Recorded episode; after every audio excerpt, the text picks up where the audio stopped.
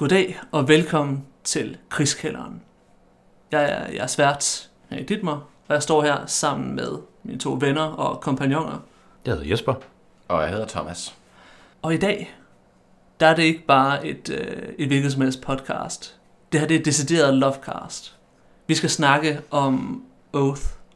Et brætspil, som øh, I måske har øh, lagt mærke til, at øh, der har været en episode om på øh, Fjerde Spiller Søs. Men vi har så nu også tænkt os at lave en øh, krigskælder-episode, hvor vi snakker om det. Og måske ikke så meget snakker om det som en, en anmeldelse, men mere snakker om, øh, hvad vi egentlig synes er interessant ved det. Normalt så kigger vi jo på historiske krigsspil, men den her gang, der har vi så, øh, altså Oath er, øh, falder ikke helt ind i den kategori, men alligevel så er det lavet af en øh, krigsspilsdesigner. Han har i hvert fald designet det krigsspil, han også designet nogle øh, sådan mere økonomiske spil. Og derudover så er det også et spil, der på mange måder egentlig øh, griber fat i historiske drivkræfter, når det gælder imperier og, og statsdannelser, specielt i, øh, i gammel tid. Jeg tror, man kan sige, at vores retfærdiggørelse er, Oath er ikke et traditionelt wargame, men der er meget wargame tilstødende til det, og meget tematisk overlap. Og der er ret meget wargame i dets DNA. Skal vi måske tage det helt fra, øh, fra fødslen af og øh, spørge os selv, hvem er det, der har øh, skabt det her spil? Oh ja. Altså, vi har jo aldrig rigtig snakket om øh, et Cold War-spil øh, før. Det er designeren. Men vi har spillet rigeligt af hans spil til gengæld. Øh, vi kan tage dem fra en ende af. Vi har jo øh, blandt andet spillet øh, Pax Premier. Pax-seriens øh, Afghanistan-spil om øh, Afghanistan under The Great Game. Så er der selvfølgelig Root, hans øh, mega monster hit, der handler om, øh, ja, hvad skal man sige, øh, insurgency, sådan, sådan terrorisme, krigsførelse i, øh, i, i en hyggelskov. Det er lidt som hvis, hvis Disneys Robin Hood-film, den blev krydset med guerillakrig. Det er nok to af hans sådan milepæle, i hvert fald i vores historik. Øh, også fordi det er dem, vi har spillet. Han har også designet, der hedder øh, John Company, der handler om øh, The East Indian Company. Men det har vi desværre ikke spillet endnu. Det er på vej, men ikke endnu. Hvorfor er det interessant at snakke om ham lige umiddelbart? Øh, bare lige til at starte på. Oh, jamen, til det. altså, man kan sige ret meget om Cold World, og, egentlig, og hvis man skal kode det helt ned til, til benet, så er det, han er en, han er en designer, der gerne vil... Han er en meget, meget, meget indsigtsfuld og meget tankefuld designer. Coworld, han smider ikke et produkt sammen. Der er rigtig, rigtig meget tanke og meget intention bag alle hans designs. Og han er som regel meget interesseret, ikke kun i, når han laver historiske spil, den historiske materie af det, han gør, men også de usynlige sociale, økonomiske, kulturelle drivkræfter, og i høj grad også realpolitiske drivkræfter, der skaber den historiske situation, man spiller ud. Um, og der er han en meget belæst, meget velvidende og meget, synes jeg i hvert fald, enormt interessant designer. Um, og han tager nogle lidt alternative takes på nogle af de her ting. Ja, det er jeg nemlig fuldstændig enig i, og det er jo øh, på en måde, synes jeg jo faktisk næsten, man kan sagtens kan sætte ham i bås med nogle af vores andre yndlingsdesignere, øh, som en, en Volker Runke eller en Mark Herman, som jo øh, på sin vis også har nogle enormt innovative måder at se på de konflikter, som de vælger at, øh, at lave spil over.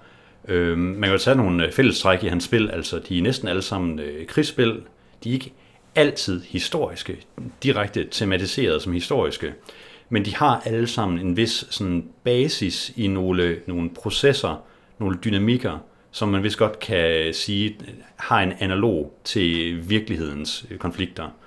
Og det er selv i sådan noget, noget øh, ja, sådan skovbundens øh, mor, som i Root, hvor man vist godt kan, kan sige, at der bliver, der bliver nok refereret til noget, noget sådan asymmetrisk krigsførsel.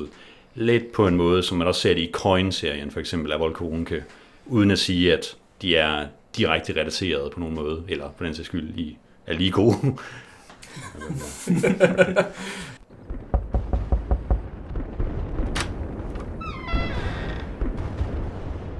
Jeg tror, at det, der kommer til at sådan karakterisere den her podcast, det er, at altså, vi elsker alle sammen Oath. Men det er ikke kun ligesom fordi, det er et godt spil, når man sidder ned og spiller det. Det er også fordi, det er et spil, som det lykkedes med nogle ting, en måde at lave et spil på, som der er ret mange andre spil, der har fejlet tidligere. Og der kan man sige, at jo, der er selvfølgelig også en del spil, som ikke har prøvet de her ting, som Oath ligesom lykkedes med. Og det er jo også, hvad skal man sige, fair nok, det er ikke så meget det, det handler om. Det, men, for eksempel Cold World, hans har jo helt klart prøvet at lave det her spil i lang tid, og nu er det så ligesom nærmest endelig lykkedes ham. Det, det har sådan lidt lugten af at være en slags, en slags magnum opus i forhold til hans tidligere spil. Det føles som et hovedværk i hans fotografi. Og, øh, og det skal nok blive tydeligt over det her podcast, hvorfor vi synes det, for der er rigtig, rigtig meget at tage fat i ved Oath. Ja, som vi allerede har hentet til, at vi elsker det her spil. Øh, vi er fuldstændig pjattet med det. Det er ret fantastisk. Altså lige sådan for, altså der, det her sådan tidligere i dag, sådan der øh, åbnede jeg lige et øh, Google-dokument, og øh, så øh, sagde jeg, hey, vi skal lige sådan skrive vores, øh, hvor, hvor, lidt vores løse tanker ind her. Øh, det med at være fem sider lang. Bare roligt, vi, skal, vi kommer ikke til at gå igennem det hele, men der er rigtig, rigtig meget at, øh, at tage fat i. Og det tror jeg også er noget, som også vil blive nok tydeligt her i. Øh, jeg tror ikke, det er en overdrivelse at sige, i hvert fald ikke for mit vedkommende, og jeg vil også høre, om I er enige i, Oath er et af de mest tankevækkende brætspil, jeg har spillet i meget lang tid. Altså, på, øh, på vores øh, anmeldelsesepisode, øh, der sagde jeg jo, at Oath muligvis var mit yndlingsspil nogensinde. Og det var efter, jeg havde spillet det en 3-4 gange, tror jeg. Men nu hvor jeg har spillet det en, jeg tror jeg har spillet det en 15 gange nu, så kan jeg sige med 100% sikkerhed, at det er mit yndlingsspil nogensinde. Også fordi, at det, det føles lidt som et paradigmeskifte. Det, det er selvfølgelig nok altid lidt risikabelt at sige, at et spil er et paradigmeskifte, fordi det er ikke sikkert, at, at det er sandt, når vi ser tilbage på det om 10 år. Men lige nu er der føles det som om, at Oath ikke bare har forsøgt sig, men også har lykkedes med noget, som, som et spil har lidt haft udfordringer med i lang tid. Grund, grundlæggende set er jeg enig, og jeg glæder mig til, at vi kan komme ind nærmere på at lige tale konkret om, hvad det, øh, hvad det lige går ud på.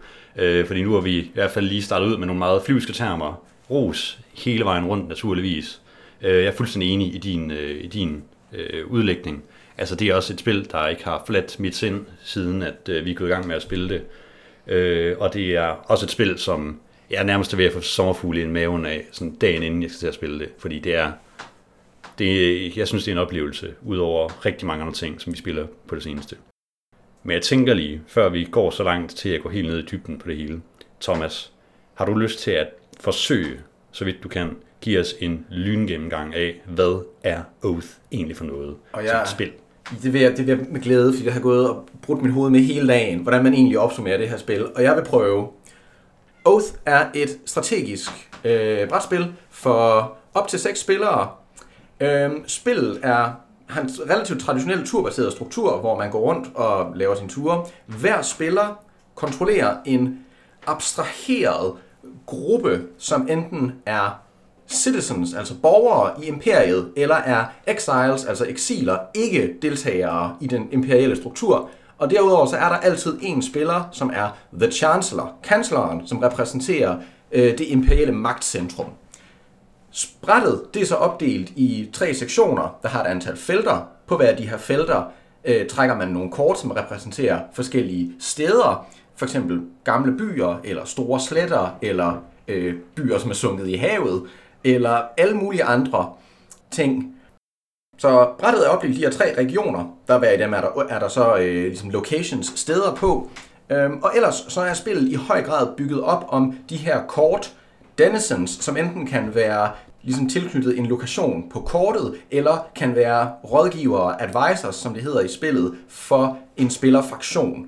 Og på sin tur, der gør man mange af de traditionelle ting, man vil forestille sig, man gør i sådan en slags øh, brætspil. Man rykker sit hof rundt, man angriber steder, man indtager steder, man øh, handler med de øh, kort, der ligesom er blevet øh, sat til steder øh, i spillets to forskellige møntfoder, øh, favor, øh, en eller anden form for politisk kapital ved den type gruppe, øh, eller secrets, hemmeligheder, som på en eller anden måde repræsenterer viden eller strategemer eller anden indsigt, der har øh, betydningsfulde konsekvenser. Og så trækker man også nye kort. Der er en stor bunke af kort, man kan trække fra, øh, eller man kan trække fra en af de bunker, der tilhører øh, hver af de tre regioner. Og de her bunker bevæger sig lidt afhængig af nogle forskellige ting, og man trækker aldrig, man får aldrig alle de kort, man trækker med. Og de her kort, de er alt fra øh, man har noget skidt på en modstander, til at man har legioner af ridere, til at man har troldmænd på sin side, til at ens folk er udstyret med magisk rustning. Alle de her sådan ret traditionelle sådan politiske, men også sådan fantasy-elementer Altså meget, meget smukt illustreret af Kyle Farrens sådan lidt øh, eventyragtige illustrationer. Man kan også blive gift. Man kan også blive gift. Der er så kort for, for et øh, politisk øh, frugtbart ægteskab. Der er kort for alt muligt. Derudover så er der en type kort, der hedder visions, altså visioner, som er ligesom mål, ens fraktion kan tage for, og som også er nye win conditions. Derudover er der også relics, eller relikvier, som også har forskellige effekter.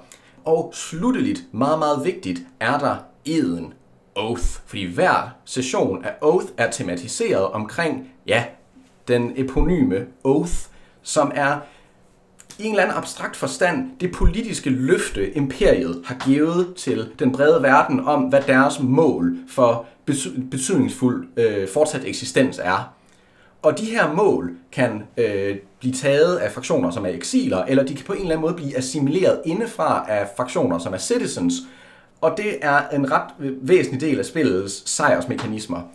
Og her er så den store, hvad kan man sige, den store blinkende neonbogstaver ting, som er rigtig, rigtig sej ved Oath, og det er, at slutstadiet i hvert spil, hvordan brættet ser ud, når en session af Oath er over, har bæring på, hvordan det efterfølgende spil bliver sat op. Øhm, det vil sige, der er lokationer, der kan gå videre fra spil til spil. Hvad for nogle factions, der er citizens eller exiles, kan gå videre fra spil til spil.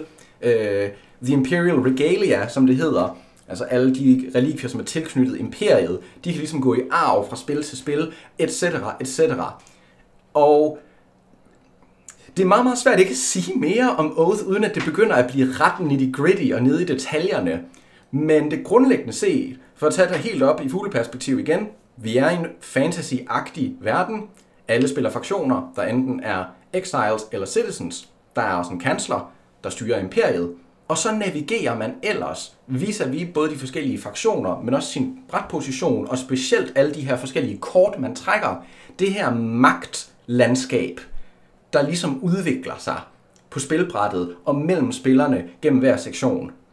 Øh, at det, det tror jeg er nogenlunde sådan, i grove termer opsummering af, hvad Oath er.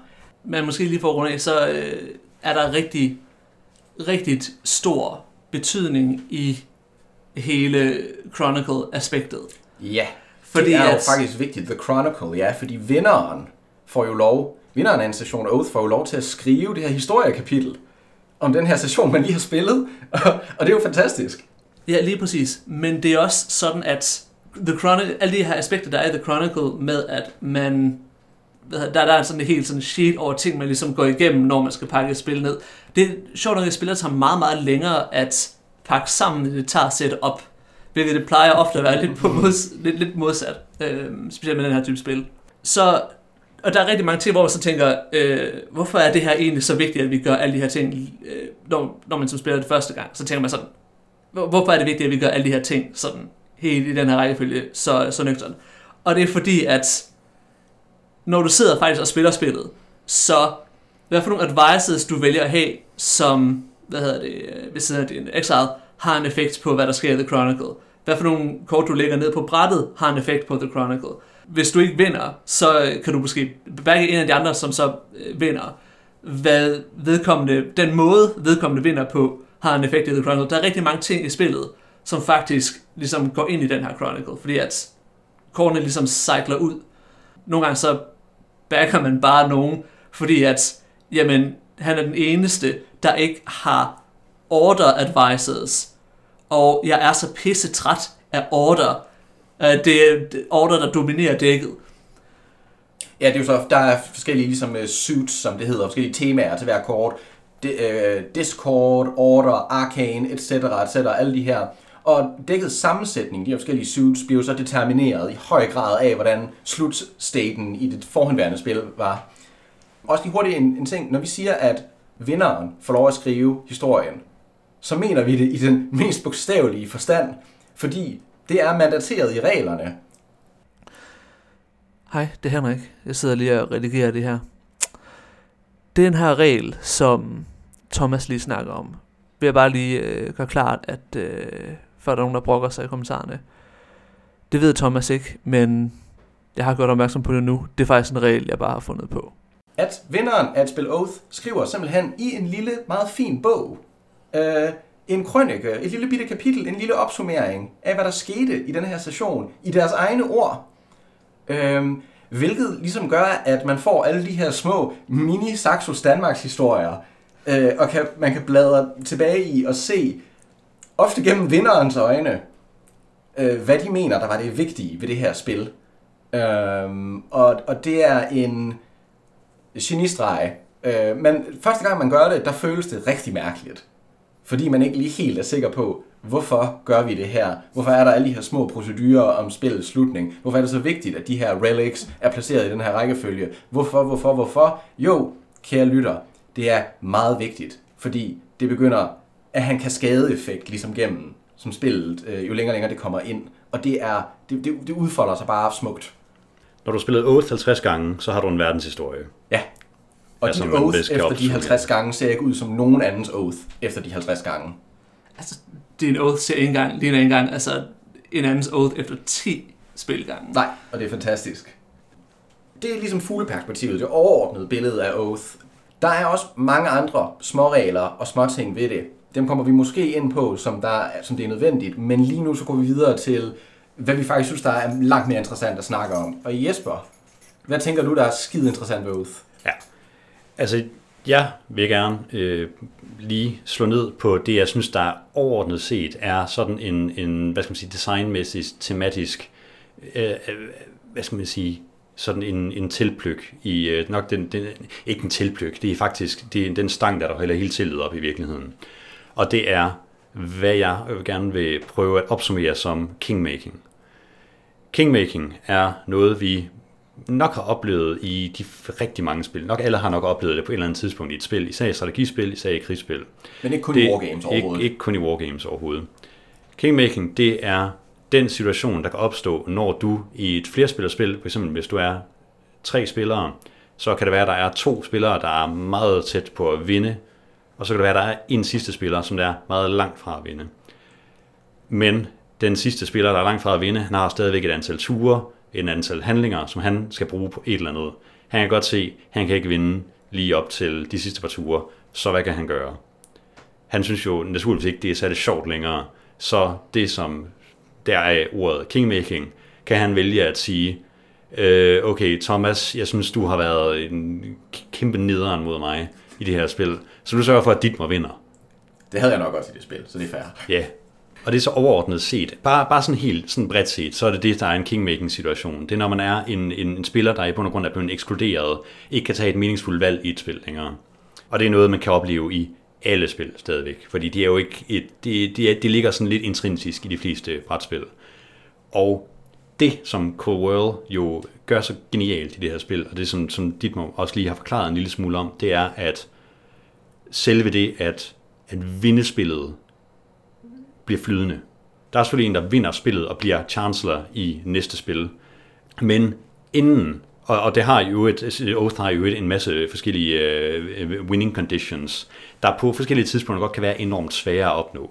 Det er faktisk i høj grad et spil, der handler om, at uh, fordi at visions og de forskellige winning conditions, de godt, ligesom godt kører imellem forskellige spillere, og, og, og det handler ligesom om at finde, få fat i, til en vis grad handler det også lidt om at få fat i den rigtige victory conditions til at kunne, man har en, en combo med sin kort, der gør, at man kan vinde med det.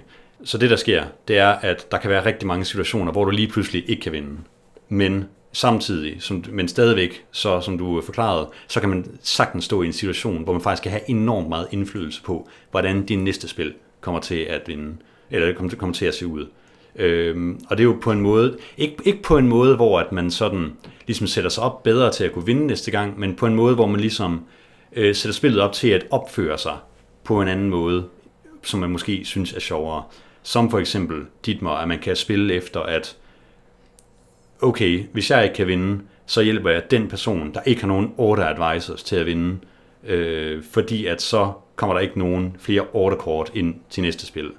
Eller det, der måske mere konkret rigtig ofte sker, så øh, der kommer, at de områder og de uh, der, der hører til, som vinderen ejer, de kommer altid med i næste spil. Så man kan få det meste, for eksempel spille efter, hvad for nogle kort gider jeg overhovedet ikke have er med i næste spil, ude på kortet. Hvor vi for eksempel har haft et, øh, der er kortet øh, Sacred Ground, som er øh, og Secret Police og Gossip, som er sådan nogle røvirriterende kort, der bare har, der har en effekt på alle omkring bordet. Der er altid en eller anden vis konsensus om, at hvis der er nogen, der har det ude på et af deres lande, så skal de fandme ikke vinde. ja. Og det kan, og, og altså nogle af de her ting er sådan lidt, der, der, det varierer lidt i gradet, fordi der er en ting, der er, at jeg vil, jeg vil prøve at tage den her Dennison, eller den her område væk fra, fra den anden, men det kan også være noget så simpelt som, den der relic, ham der, der sidder til at vinde, sidder med, den vil jeg fandme ikke have, ender i The Imperial Regalia. Den går jeg bare op og gør et forsøg på at stjæle, og så ved jeg, at den er ude af cirkulation til i det mindste det. Der er en masse sådan små felter, man stadigvæk kan influere betydningsfuldt selvom at man ikke står til at vinde. Ja, og jeg vil sige, at når, når man siger, jeg vil ikke engang bare sige, at, at der er en masse små felter, på en eller anden måde, så er mængden af indflydelse, man har på spillet, som altså på længere sigt, er omvendt proportionelt med en chancer for at vinde. Fordi hvis du er gået efter at vinde, så er du gået efter områder, som støtter din strategi. Du har også gået efter advices, som støtter din strategi. Du har, og du har i det hele taget bare ageret efter at vinde. Det vil sige, at det der, der hvor du ligesom, når man ligesom taber, så er det ligesom omvendt, så er det lidt, okay, jeg er ude af det her. Så nu kan jeg faktisk se, at tænke, se her på brættet og tænke, okay, hvis jeg sådan ser dybt ind i mig selv, hvad, hvordan vil jeg så gerne have, at verden skal se ud? Og så kan man ligesom gå efter det i stedet for. Men der er måske så netop også en pointe i, at den vindende position, eller rettere den position, man har bygget for at vinde i et spil, og som man så som vinder fører videre til næste spil, er ikke, overhovedet ikke garanteret til at være effektivt i det spil, øh, der starter der. Ved også lave sådan lidt sjovt, at, at, at strategier har ligesom en, en levetid på en eller anden måde i det her spil. Altså tidligt i vores år, der havde vi jo en, et tidspunkt, hvor øh, det lykkedes mig øh, hverken nok at vinde fire gange i streg. Og der var, var ligesom en chance i lang tid, at jeg fik opbygget et imperie, der var frygteligt. Det var øh, altså øh, virkelig DDR-agtige forhold, hvor øh, der var gossip, og der var Secret Police, og det var det, der holdt folk fra at få gode idéer. Øh, det var på nogen måde ret frygteligt. Og jeg havde det også frygteligt der i, i i tredje spil, hvor jeg, hvor jeg bare hårdt slog ned på alle rebeller, og de alle sammen blev enige om, at okay, nu begynder vi bare at gå efter boardstatet, sådan at, sådan at jeg ikke kunne vinde næste gang. Og da de gjorde det, og jeg tænkte, der tænkte jeg sådan et eller andet sted, nu bliver det en anden tur. Nu kan jeg tage det roligt. Nu er det, øh, nu, nu er det ikke, ikke, ikke længere være kansler. Præcis, og, nu, og jeg skulle ikke længere sådan hele tiden sådan overveje alles træk om, hvordan de kunne vippe mig af pinden. Og jeg har ikke været kansler siden, så øh, der er nok noget lingering resentment. Der er, der er noget øh, vedhængende resentment, helt sikkert. Det er sygt stressende at være kansler. Men nemlig det er, er jo er lige præcis det her, som du, du sidder og nævner her. Det er jo et af de elementer, som jeg i hvert fald synes, at øh, hvad skal man sige, hans Cold Worlds tilgang til at designe kingmaking, eller hvad skal man sige, kingmaking situationer, er med til at skabe enormt meget mening i spillet, når det kommer der til. Fordi at der er lidt sådan, per automatik kommer de her, hvad skal man sige, narrative arcs omkring, at du har det her imperie, det ser sådan her ud, det ændrer sig på de her, de her måder, fordi at vi interagerer med det. Og det er jo en måde, hvor der ligesom, hvad skal man sige, op, op, bliver opstillet en historie på en eller anden måde. Øhm, det vil også bare, bare det også mene at sige, at jeg synes, bare som spil fungerer det også bare, som en spiloplevelse fungerer det rigtig, rigtig godt. Fordi at man, vi spiller, det, vi spiller ofte Oath med 5, 94-6 spillere, så, og der kan man godt ende i situationer, hvor måske to eller tre spillere sidder den sidste sur, måske ikke rigtig vinde. I modsætning til nærmest alle andre spil, så er det ikke noget, der øh, ligesom tager på oplevelsen. Fordi man er hele tiden engageret i at være med til at skabe den verden, som, øh, som, som der kører videre til næste gang. Og øh, altså, jeg har aldrig oplevet, at selv når jeg var selv til tælling, så har jeg kedet mig med et spil Oath. Og det synes jeg er øh, rigtig, rigtig vigtigt. Og jeg synes for den sags skyld også, at det er et af de sådan, kronende design, hvad skal man sige, achievements, som Cold World har opnået med Oath især. Absolut. Og jeg, jeg var endda at sige, at det er også... Altså man kan sige, legacy-spil er jo ikke noget nyt. Så det her med, at ens handlinger har en effekt på, hvad der ligesom sker øh, i efterfølgende spil, det er jo heller ikke, altså det er, ikke, det er jo ikke, det er ikke det, der er revolutionerende.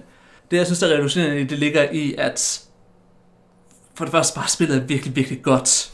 Altså det, og det behøver ikke en, altså en railroad for at fungere. Det behøver ikke have det her sådan, øh, altså Pandemic Legacy, det lange narrativ, hvor man ligesom åbner små kasser og sådan noget. Nej, der kommer seks nye kort ind hvert spil, der kommer seks ud. Det er det. Det er fint. Det fungerer glimrende.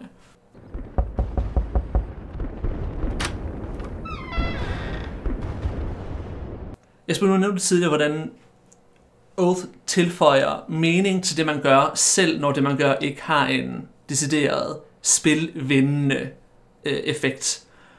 Og der er en anden ting, som jeg nemlig har, øh, har til en del det her, det er for det første sådan Oath, og hvordan mening ligesom opstår i spillet, men også i, hvordan det egentlig relaterer til, øh, til rollespil, som er en, øh, et andet medie, som, øh, hvad er det, som jeg i hvert fald er, er stor fan af. Og det her med mening, så synes jeg, at der er noget meget interessant i, hvordan Oath egentlig har sådan nærmest sådan tre poler, som det skaber mening imellem sig. For det første så er der altså spillets mekanismer. Altså den effekt, som et kort har, har også en måde at give det mening på. For eksempel, når man har Secret Police, så har det en effekt, som føles af alle, som om det er et hemmeligt politi, der undertrykker folk i imperiet. Og, og, sådan, og generelt så er, altså når man ligesom læser, ser på et kort og læser det, så synes så giver det næsten altid umiddelbar mening, hvorfor dens effekt er, som den er. Ja, der, der er ret god resonans der. Altså, ridder lanserne, øh, hvis man har en her af dem, jamen de gør det, det angreb, hvor man vælger at bruge dem, der har man helt vildt meget mere styrke. Der er et keep, man kan bygge. Det gør sjovt nok, hvis det er et sted, hvor det keep er, man bliver angrebet der, der har man mere forsvar. Der er, altså alt er meget sådan stærkt i, i tema og i ikonografi, og ligesom, det er meget klart, hvad hver kort repræsenterer. Ja. Øhm, og det skal også, også selvom, altså, kortene er stadigvæk ret kompliceret. De nogle gange kan rigtig, rigtig meget. Det får det kogt ned til, at bare overskriften og selve effekten er, at det, det går bare rigtig godt i, i spænd med hinanden. Der, der er ikke noget Magic the Gathering style flavor text i det her spil. Nej. Og det er med en anden ting, at noget, som også ligesom skaber mening, det er til gengæld spillets stil. Fordi, altså, Chancelloren er, øh, er, er, jo, er jo bare Chancellor. Og der er ikke nogen forskel på to Exiles, og der er ikke forskel på to Citizens. Men samtidig så er, altså, den stil, som altså Carl Farren, øh, illustratoren, har, har skabt, er, altså det, det danner så meget ligesom en følelse af, hvordan verden er, at det også ligesom har en effekt på, hvordan man ligesom, hvad hedder, hvordan man, egentlig, hvordan man spiller spillet. Fordi du ved, når stilen er på en bestemt måde, så begynder man også at, hvis der er decideret, altså det er jo ikke, jeg har nogle gange prøvet, hvor jeg har, øh, hvad hedder det, spillet, spillet spil med nogen, og så har de valgt et kort, øh, fordi at de synes, at, øh, de, at, at, at kunsten på kortet var fedt. Og det er næsten også, nej, det er lige før, at det sker relativt ofte, når, vi, når man spiller Modern Arts. Og nogle gange så føler man lidt, at, at det er jo lidt fjollet, at man ligesom gør ting, der ikke gør, at man vinder spillet, bare fordi, at det er på den her måde. Og det, det er måske lige sådan også som, som på note der, mekanisk ingen forskel på Exiles, øh, eller hver af de forskellige Exiles, de forskellige citizen, bortset netop fra deres illustrationer derpå. Yes. Og de har alle sammen sådan et klart, øjeblikkeligt identificerbart udtryk. Øh, hvor at der er spilmekanisk ingen forskel på rød Exile eller hvid Exile. Men åh, hvor føles det som om der er det, fordi de illustrerede så udtryksfuldt og forskelligt. Ja, og der kommer vi så til øh, det sidste del af den her meningsskabelse, og det er selvfølgelig spillerne. Fordi spillerne har øh, tilføjer også en form for mening, fordi at, ja, der er ikke forskel på den, øh, den gule Exile og den hvide Exile, men jeg tror, i vores spil vil der altid være mindet om, at den gule Exile, hans familie, det var jo ham, der stod bag det undertrykkende imperie. øh, hvad hedder det? Den røde, hvad hedder det? Den røde rev øh, mand, som har et stort svær.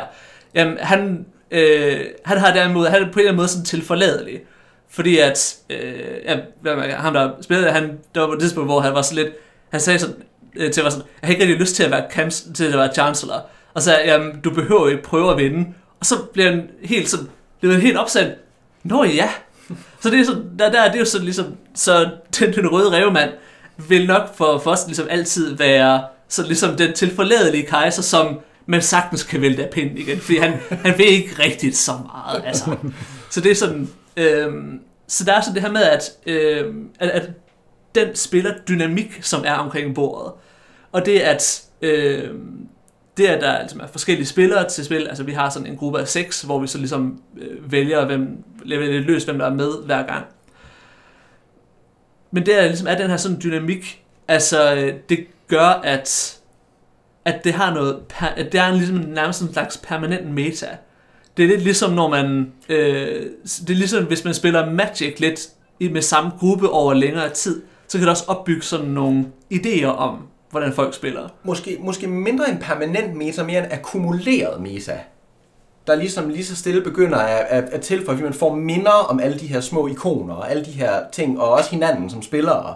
Og det gør ligesom, at uden for spillet, der kommer der en, en, et univers af forventninger og, øh, og idéer, man fører videre fra station til station. Yes. Og så kommer vi så ind til det her med øh, rollespil. Fordi der er sådan en ting, den her type spil, der er noget, som jeg ofte sådan har set folk øh, lidt, altså lidt sådan løst klage over. Og det er sådan den her idé om, at jamen, hvis man rollespiller det her spil, så er det et godt spil. Hvor altså, hvis man ligesom går ind og ligesom lader som om man er sin rolle, og ligesom lader som om man er en del af den her verden, at jo, så kan man godt finde noget sjovt i øh, spil som Oath. Og der er sådan lidt... Der, der er sådan lidt uenig, fordi at jeg har... Det er ikke rigtig som om, at man behøver spille... Altså, man behøver ikke rollespille Oath, fordi at rollespillet sker lidt af sig selv. Fordi rollespillet er ikke så meget, at nu går jeg ind, og nu lader jeg som om, at jeg er, øh, hvad hedder det, at jeg er den lille gule exile. Det er mere sådan, at den måde, jeg har ageret øh, de, sidste, de sidste 10 spil, har, ja, det har akkumuleret øh, og givet ligesom en betydning til, hvordan jeg spiller spillet. Jeg skulle til at sige, at det er lige præcis der, hvor det også føles rigtig meget som rigtig mange krigsspil. Fordi jeg tror, vi altså nok er enige om, at øh, en garant for et rigtig, rigtig godt krigsspil, det er, når man kan spille efter spillets regler og målsætninger, og ende med at opføre sig som en, mm. en fraktion, en nation, en her har opført sig i virkeligheden. Og det er nemlig lige præcis det, som Oath gør. Det skaber de her, hvad skal man sige, emergent narrativer, og øh, fælles meningsdannelser opstår af, at man spiller spillet præcis efter reglerne.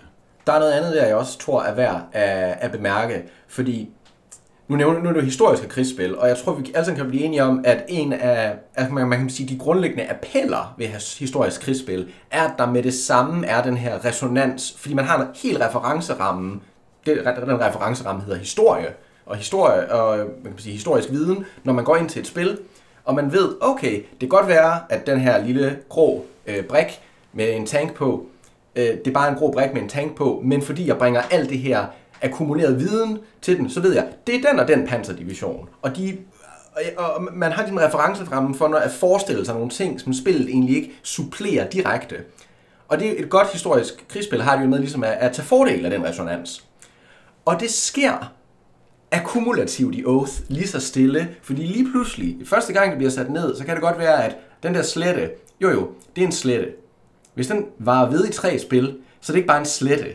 Så var det sletten, hvor kejseren blev væltet i et stort blodigt slag. Det var sletten, hvor det store forræderi, hvor kejseren stak sin mest loyale citizen i ryggen og stjal et af hans vigtige relikvier, fandt sted. Det var det, den slette, hvor der kom et stort monster ind og smadrede det tempel, som øh, en rebel lige havde bygget. Der er ligesom en historie, der er kumulativ, kommer til, og det begynder at have den der wargame-agtige resonans efter et par sessioner. Næsten som om man nærmest, hvis man siger, bygger en historie op. Åh oh, ja, åh oh, ja. Derimod en ting, som Oath rollespilsdiskussionen er, som jeg også synes er interessant, det er, at en ting, som Oath lidt gør, er noget, og nok nogen til at folk sådan tænker, at det er sådan lidt et rollespilspil, måske. Det er i hvert fald noget, jeg sådan set folk skrive lidt øh, hister her på, øh, på nettet. Det er nok også, at det er ikke fordi, at Oath er et spil, der kræver, at man rollespiller. Det er mere det, at det har en tendens til at lave en dynamik, som minder lidt om traditionelle rollespil. Fordi det her med at spille et rollespil, hvor man så som, øh, som spiller spiller en karakter, som så ikke gør altså øh, det der, hvad kan man sige, rationelle beslutninger. Altså det er ikke beslutninger, som er taget ud fra, hvordan vinder jeg over øh, den her store onde hersker. Det er ret normalt, at man i et rollespil egentlig kan lave det, man sådan, hvad skal jeg sige, lidt øh, løs kalder play to lose. At man ligesom spil, gør noget, og så man ved, at det ikke er det rigtige at gøre. fordi at man tænker, at det her det giver en god fortælling. Og den store forskel er så bare, at, øh, at Oath handler ikke om fortællingen. Øh, det handler ikke om ligesom at skabe en god fortælling gennem ens handlinger. Det handler om, at fordi at den gode fortælling sker ligesom af sig selv, mm. når man følger reglerne. Faktisk så synes jeg, øh, nu, nu har jeg øh, hvad hedder det, læst uh, Root, rollespillet. Og der er det så lidt interessant, at Oath minder på nogle måder mere om Root rollespillet, end, end det minder om Root. okay. Det må, det, må, det, det må du lige forklare. Jo, men det er fordi, at... Øh, alright, lyn introduktion til uh, Root-rollespillet. Som det, her, ikke, det her det er nu også anmeldelse af Root-rollespillet. Så, så, som ikke rigtig er kommet ud endnu, øh, men pdf'erne er, er i øh, backernes hænder. Øh, det er jo, at man spiller øh, en enkelt fraktion. Altså man spiller nogle vagabunder, som de optræder i brætspillet. Men det der lidt er, hvad skal man sige, øh, kernen i det, det er, at man ligesom har et kort over øh, The Woodland, og der er også de andre fraktioner ligesom med, og de følger ligesom nogle regler for, hvordan de opfører sig, som Game Masteren ligesom styrer. Så er det, så er det sådan lidt ligesom, at der er nogle, nogle triggers og sådan forskellige i rollespillet, ligesom er med til at danne landskabet, kan man måske sige. Ja, det er lidt mere løst end det, men det er lidt mere sådan, altså det er lidt lavet sådan, at, at de ting, som vagabunder ligesom gør i en bestemt clearing, har simpelthen en effekt på kortet.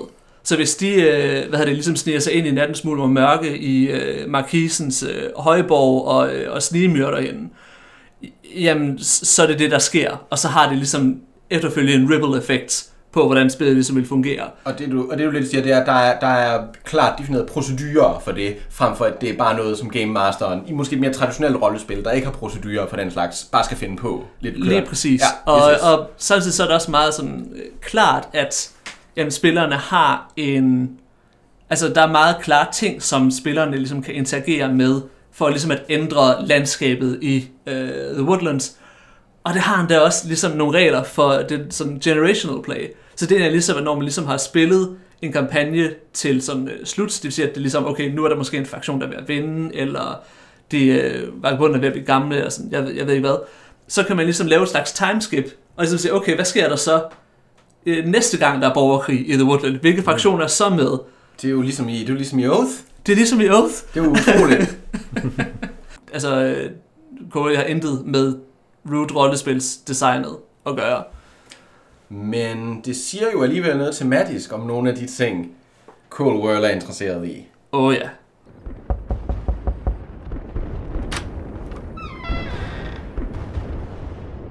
Her hos krigskælderen, hvor vi jo normalt snakker om historiske krigsspil, der er jeg rigtig glad for, at vi nogle gange tager sådan et... Øh, måske sådan en, et, øh, måske hopper lidt for højt i forhold til vores ambitioner med, hvorvidt et spil kan emulere virkeligheden. Øh, men det er alligevel øh, en sjov idé, som jeg er glad for, at øh, vi nogle gange kan tage den idé, og så se, hvor langt vi kan løbe med den. Øh, som vi simpelthen gør, med, når vi har snakket om Imperial Struggle, som vi snakkede om sidste gang. Øh, og som vi nok har, har fortalt, så er der jo som sådan et, øh, ja, så Oath, det har et øh, fantasy-tema, men det, der er sjovt ved det, er, at det ikke har nogen, det er jo sådan set ikke rigtig nogen øh, bekendt lore, øh, som man kender det fra fantasy. Det refererer ikke til et andet univers, man kender. Øh, men jeg tror, vi er nok alle sammen kvalit enige om, at det har alligevel nogle, nogle mekanikker, det har nogle processer, som der øh, man nok godt kan påstå minder om, om noget, man kunne genkende fra, fra øh, virkelighedens historie, måske mere på sådan en abstrakt teoretisk basis. Øhm, og det er jo noget, jeg synes, der er interessant, fordi det er der, man kan gå ind og kigge på, hvad er det Oath prøver at sige? Er Cold World en auteur, en forfatter, der har en pointe med sit spil, og har han i så fald noget at sige? Og Thomas, jeg har lyst til at spørge dig, fordi du har jo snydt lidt hjemmefra. Ja, det har jeg. Det du, har, du har været ude og finde ud af, at uh, Cold World blandt andet har været inspireret af en, uh, af en bog, som hedder... Empires and World History af Cooper og Burbank. Ja. Den er fantastisk. Jeg er i gang med den lige nu. Fordi jeg har, jeg har, jeg har snydt hjemmefra i, at jeg har, eller jeg har Pax Pamir Second Edition derhjemme, og der i designernoterne til det, øh, giver Cole World en lang liste af litteratur, han øh, siger inspirerer ham som spildesigner. Og en af dem er Burbank og Coopers Empires and World History, altså imperier i verdenshistorien.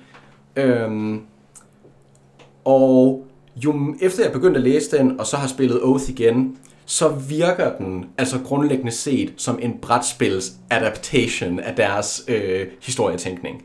Øhm, og det kan godt blive meget langhåret det her, altså, så jeg prøver at give den korte version. Men grundlæggende set, så argumenterer Burbank og Cooper for, at imperier, altså ting som det britiske, det romerske, det kinesiske, øh, det franske, vi ved alle sammen godt, hvad et imperie er, øh, er ikke monolitiske store magter, der kommer ind og udraderer alt, de kommer i kontakt med kompromilløst, men er derimod meget dynamiske størrelser, som hele tiden navigerer de her politiske magtlandskaber, både med interne grupper, magthavere og ikke magthavere, med eksterne grupper, eksterne grupper, der endda faktisk kan have enormt stor indflydelse på imperiet. Øhm, og at imperiets historie grundlæggende set er historien om differentierede grupper med forskellige interesser og deres både interne, eksterne og sådan øh, imellem sig liggende stridigheder, men også deres kompromiser og enigheder. Og de temaer er meget stærkt reflekteret i Oath. Man kan måske prøve at opsummere det som, at you know, når man åbner en historiebog og ser et billede af Romeriet over 0, så kan man måske godt sidde og tænke, det ligner sgu et rige herfra. På samme måde som en, en, en moderne nationalstat, når man kigger på et kort i dag. Øh, det, er jo, det, det, det, som vel egentlig deres pointe er, er, det er, at det sådan systemisk, politisk er en helt anden størrelse ja. i virkeligheden. Og, så man ja. har et, et rige, helt sikkert, men samtidig så er der en masse en hvad skal man sige, interne stridigheder. I hvert fald Måske intern, ikke- måske ikke- intern differentiering. Ja, måske ikke sådan militært, men i hvert fald sådan konfliktpunkter, punkter, hvor at forskellige issues ligesom knider op mod hinanden. Og øhm, Og det, og det nødvendiggør netop, at magthavere i imperier bliver nødt til at, at interagere med lokale magtcentre og lokale magthavere. Øh, der er, har grundlæggende aldrig været et imperie i verdenshistorien, der med succes har lavet det der, vi tænker om en kejser, der sidder i sit høje tårn og giver ordre ud, og så bliver de perfekt udført af lojale følgere. Det sker bare ikke rigtigt i virkeligheden. Øhm, nej, det, må, det lyder som noget fra, øh, hvad, er den, hvad, hvad finder hvad er den film, vi sidder og så sammen? Øh, er det Hero? Nej. ja, ja, den den, der, den, øh, ja, den der øh, med Jet Li. Ja, Jet Ja, ja. Li. Fedt. Ja. Det er et fedt Den har billede, en, fedt billede men den, øh, den er, det er en fed film, men den har en meget primitiv forståelse af, hvad, hvordan, hvad imperier er. øhm, der, der er lidt mere konsensus involveret. og, Ja, og det, der er en ting, som jeg synes, der er interessant med, øhm, med sådan en konsensus-delen i Oath, fordi at når du er, når, når du er chancellor, okay, en, en ting, som er blevet kritiseret ved Oath, det er jo det her med, at øh, i slutningen af de sidste fire runder, der slår man en terning i slutningen af runden, hvis Empire stadigvæk er Oathkeeper, og hvis man så slår lige med under det, altså lige med over det tal, som der står, så stopper spillet, og Chancellor vinder. Og det er sådan en ting, som, øh, ja, det kan godt føles bullshit, når man, når man ligesom spiller, måske i hvert fald sådan første gang, men det giver rigtig god mening, fordi det her med altså en meget konstant udviklende konsensus, der ligesom opbygger sig, det er den, man er ligesom er nødt til at navigere, hvis man vil have en chance for at forblive chancellor. Fordi alting handler om den her chance. Fordi, og det, jeg, det kan godt være, at, man kan, at jeg ikke siger det samme om 20 spil, men min fornemmelse lige nu er, at for at vinde et spil Oath som chancellor, så er man, så er man nødt til at være villig til, at der er en chance for, at man taber. Man er nødt til at være villig til at lukke nogle exiles ind, som har en reel chance for at vinde ved at fordi- lade dem blive citizens, for eksempel. Lige præcis. Og det, ja, Fordi at man kan ikke... Altså nogle gange så er man i en, i en god situation, hvor du har en stor hær, eller en eller anden måde, du kan true nogen med, og så siger du, okay, hør her, hvis ikke du går med i mit imperie nu, så sørg for at slå dig så hårdt, at du aldrig rejser dig op igen. Altså det er en ting, man kan gøre, og det virker, virker en gang imellem. Men det er ikke nær lige så godt som det der som... Jamen hør her, vi, vi, vi, altså det der for at op, altså for at være successor til mig, så skal man have flest relics. Og hvis jeg gør dig til en citizen, så får du jo et relic. Og så skal du egentlig allerede bare op til, at så skulle du bare tage en relic fra mig, eller finde to relics andre steder, og så er du pludselig nok til, at du kan vinde. Og så kan man så, hvad hedder det, snart ligesom at få nogen ind, så kan man så ligesom, så er der en stridighed der, fordi de kan jo stadigvæk godt vinde, hvor man selv taber. men fordi der er en chance for, at de ligesom ser og tænker, okay, det er kun, hvis han slår en sekser, at han vinder lige nu. Så hvis jeg lige bruger en enkelt tur mere på at bygge op, så kan det være, at jeg kan få nappet de der relics, der gør, at jeg kan vinde. Og så har man ligesom pludselig en, der er med på, at hvad hedder det, ride ligesom skal overleve, fordi at han kan ikke vinde, hvis ikke imperiet overlever. Og samtidig så er, så, så er det godt for Chancellor, fordi at så er der i det mindste en ret god chance for, at man lidt vinder på, at tingene ikke helt flasker sig for de andre. Men det er også der, at, at der netop er en, en pointe i, at jamen, hvis, hvis status quo består, så vinder status quo. Hvis de, den grundlæggende imperiale magtstruktur bare bliver ved med at, at eksistere hen imod de der ture, hvor man begynder at slå for, vinder chancelleren nu, øhm, jamen så det repræsenterer jo på en eller anden måde, at hegemonien består. Og det er altid en hegemoni, det er aldrig en komplet underkastelse. Øhm, så vil imperiets hegemoni bestå, og chancelleren vil vinde. Øhm, men netop det her med, at der er en konstant dialog mellem citizens og chancellor og exiles. Og hvis man tager et spil, der har måske den mest altså simplistiske forståelse af, hvad magt og militær øh, indtagelse af territorier og imperier er, så hvis jeg, tager Risk, det er jo, og det er en joke på en eller anden måde, men Risk har en meget, meget, meget, øh, hvad kan man sige, simpel forståelse af, hvad et imperie er. Dit imperie er dit antal soldater, og de lande, de kontrollerer. Fint. Okay. Øh, hvor Oath grundlæggende set øh, altså går i dybden med, at imperier foregår altid i denne her dialog mellem forskellige interessegrupper og forskellige befolkningsgrupper, der hver især også er internt dynamiske øh, og kan ændre deres mål og kan være op, lige så opportunistiske, lige så stride og lige så backstabbery, som en exile, eller for den sags skyld, kansleren også kan være. Og de her, alle de her elementer i spillet, spiller ligesom sammen til at lave ikke et historisk scenarie, men en demonstration af historiske principper, som udfolder sig på brættet. Det er en afbildning af magt. Ja, det spiller magt. Grundlæggende, altså magt og imperium, og hvilken type magt det er at være et imperium og få det til at hænge sammen. Det, det, det, det er kaotisk på øh, en, en helt særlig måde. Og det gør og også... det, det er det, jeg synes, der er interessant ved at, vi, ved at vælge at se Oath som en, en historisk afbildning, det er at sige, hvis man slår ned og siger, det her, det er sådan, this is what empire is. You may not like it, but... jeg kan ikke huske, hvordan... Og det er... Øh, og det, og, det, og det er der, hvor der sker de her enormt interessante udviklinger, som, som man nogle gange kan se, ikke per design, men simpelthen bare fordi de her processer i spillet skaber ting, som har historiske paralleller.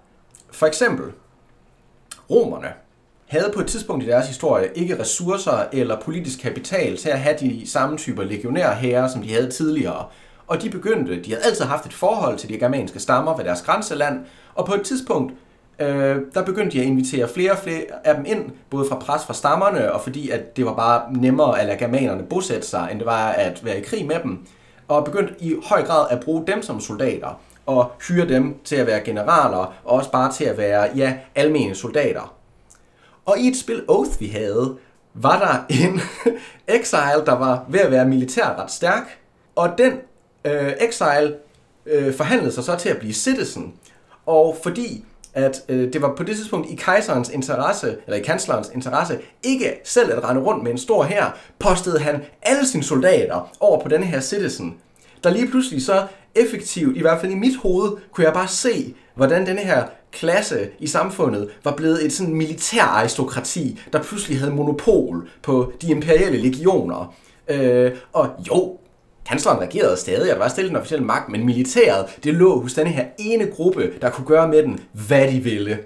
Og det er, jeg synes, det er fantastisk, hvordan der kommer historiske paralleller, simpelthen bare ved at spille spillet. Ikke per design, som du nævnte tidligere, dit med, at, at det er jo ikke railroadet, at de her paralleller sker. Det er ikke fordi, der er, at man vender et kort, der hedder, oh, uh, the, military, the military aristocracy consolidates power, place two pawns on, on that and that. Det sker ikke, det sker ikke. Um, spillet har ikke de her random events, som mange krigsspil eller strategispil ellers har. Det skete bare fuldstændig organisk af, at spillet udfoldede sig. Og der var sådan en lille, lille sådan, øhm, pære, der kunne lyse i over hovedet et øjeblik på mig der, hvor at det var der, jeg følte, jeg spiller Burbank and Coopers bog, The Board Game. Og det, for, det, ej, det føltes fedt. Det var fedt. Ja. Det er det, at der er så meget plads til fortolkning, fordi at man kan selvfølgelig godt, som du også lige gjorde, der lave analogien til, til romeriet. Man kan ganz- sagtens også lave det til 100 andre situationer i Præcis, virkeligheden. præcis. Og det er også også med til at give mening på en eller anden måde. Men det, der er ligesom er fedt ved det, det er, det sker organisk. Der er, procedurerne er der i det. Og det er i hvert fald en fortolkning af virkeligheden, synes jeg godt, man kan, man kan se, der ligesom er afbildet i fantasy. Altså, En, en, en ting, som jeg synes er en, lidt interessant med hele det her med sådan afbildning af virkelighed, det er, at der også der var en ting, som, som slog mig ved Oath, der er altså bemærkelsesværdigt, der er så forkert, at det er rigtigt. Og det er, at du ved, når man sidder og spiller et spil Oath, så er der jo noget grundlæggende urealistisk i, at der går sådan cirka, men hvert spil er der måske en 30 in-universe år. Og det er jo ret urealistisk, at vi sidder de samme seks spillere, øh, eller øh, i forskellige sådan måske setups, men vi sidder og ligesom vi spiller spillet, og vi har den her kollektiv historie, så vi ligesom bygger på, fordi der er jo ikke nogen, vi er jo ikke samme personer, men så på en måde, men det er man jo i spillet. I spillet der er man samme personer, der spiller forskellige roller, men man har den her sådan ligesom kollektiv meningsdannelse. Og øh, det, som jeg synes er interessant ved det, jeg synes, det er, det er jo så ligesom en ting, der er altså øh, helt forkert. det er jo ting, der er helt forkert i forhold til historie. Yes, Øh, ja, men ja, det er noget, der er exceptionelt sandt, fordi det er jo lidt, fordi det er sådan kollektiv historieopfattelse ofte fungerer. Jamen, også, Fordi, at også, selvom, ja, fordi også selvom vi ligesom står her og ligesom... Altså man har jo alligevel en eller anden form for sådan identifikation med folk for et par hundrede år siden. Om ikke andet, fordi at man ligesom kan sætte sig ind i og tænke, okay, jamen hvis jeg var i den situation, så havde jeg jo gjort sådan der. Det er sådan en typisk sådan lidt power fantasy ting, man gør, når man er sådan øh, ryg, lænestolshistoriker. Men der er sådan en... Men den der sådan kollektive... Jeg ved ikke, om det er bevidst, men der er lidt, det kollektive ved historieopfattelse er på en eller anden måde også repræsenteret. Så, så altså, Jo. altså man, man kan sige, der er jo den der fornemmelse af, at der er et kulturelt minde, der består.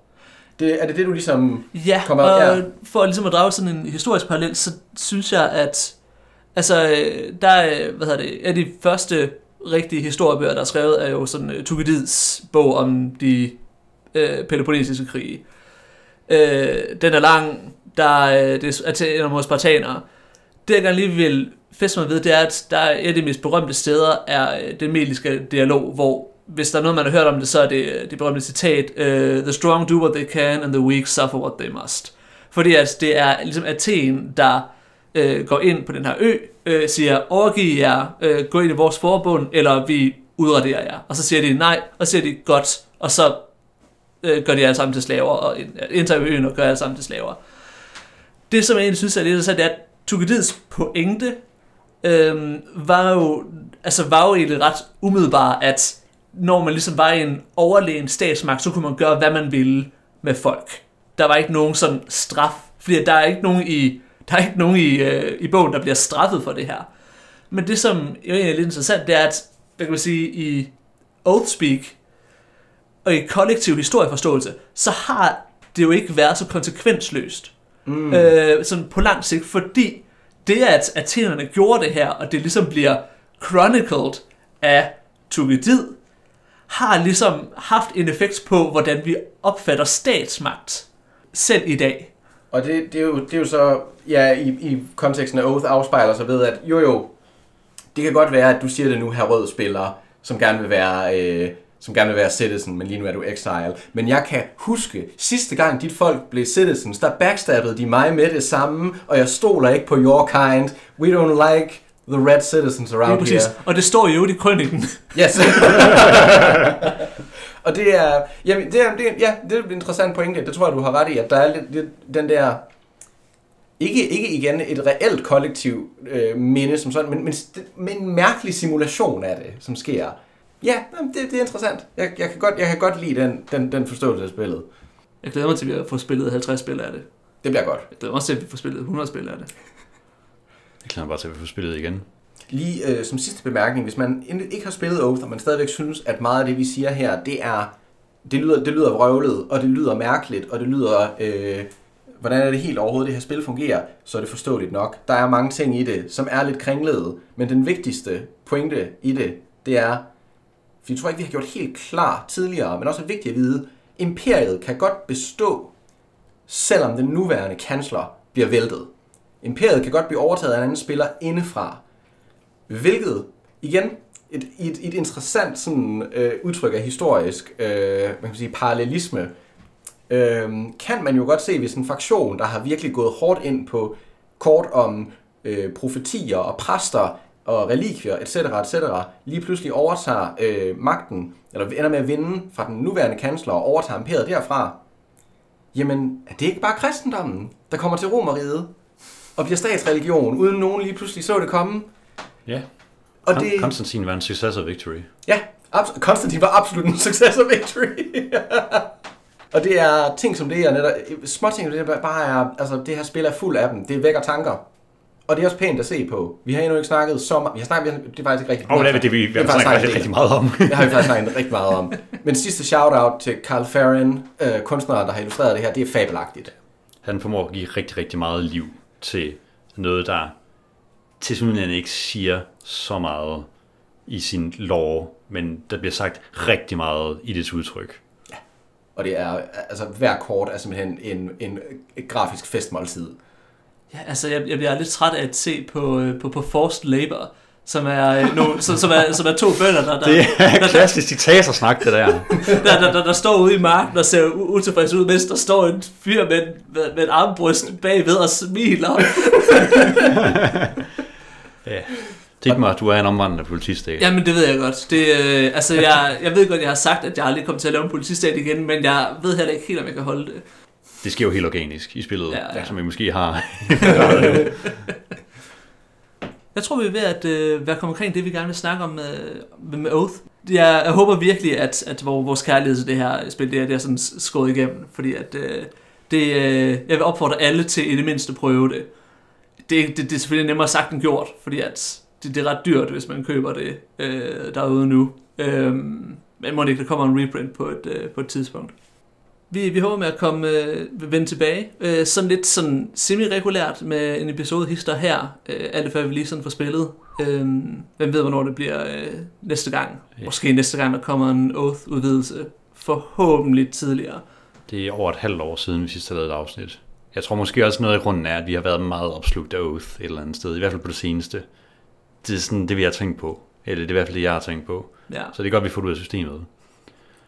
Jeg har lyst til at opfordre til, hvis der er øh, nogen derude, der synes, at sådan et hårdt deep dive ned i et spil, som vi har lavet her i dag, det er interessant. Så skriv lige ned i kommentarfeltet, fordi det kunne... Øh, jeg synes, det har været ret sjovt at, at sidde og snakke om det på den her måde. ja. Så tror jeg, at vi øh, simpelthen siger øh, tak for i dag. Glad for, at I lyttede med. Og vi ses en gang igen i kælderen.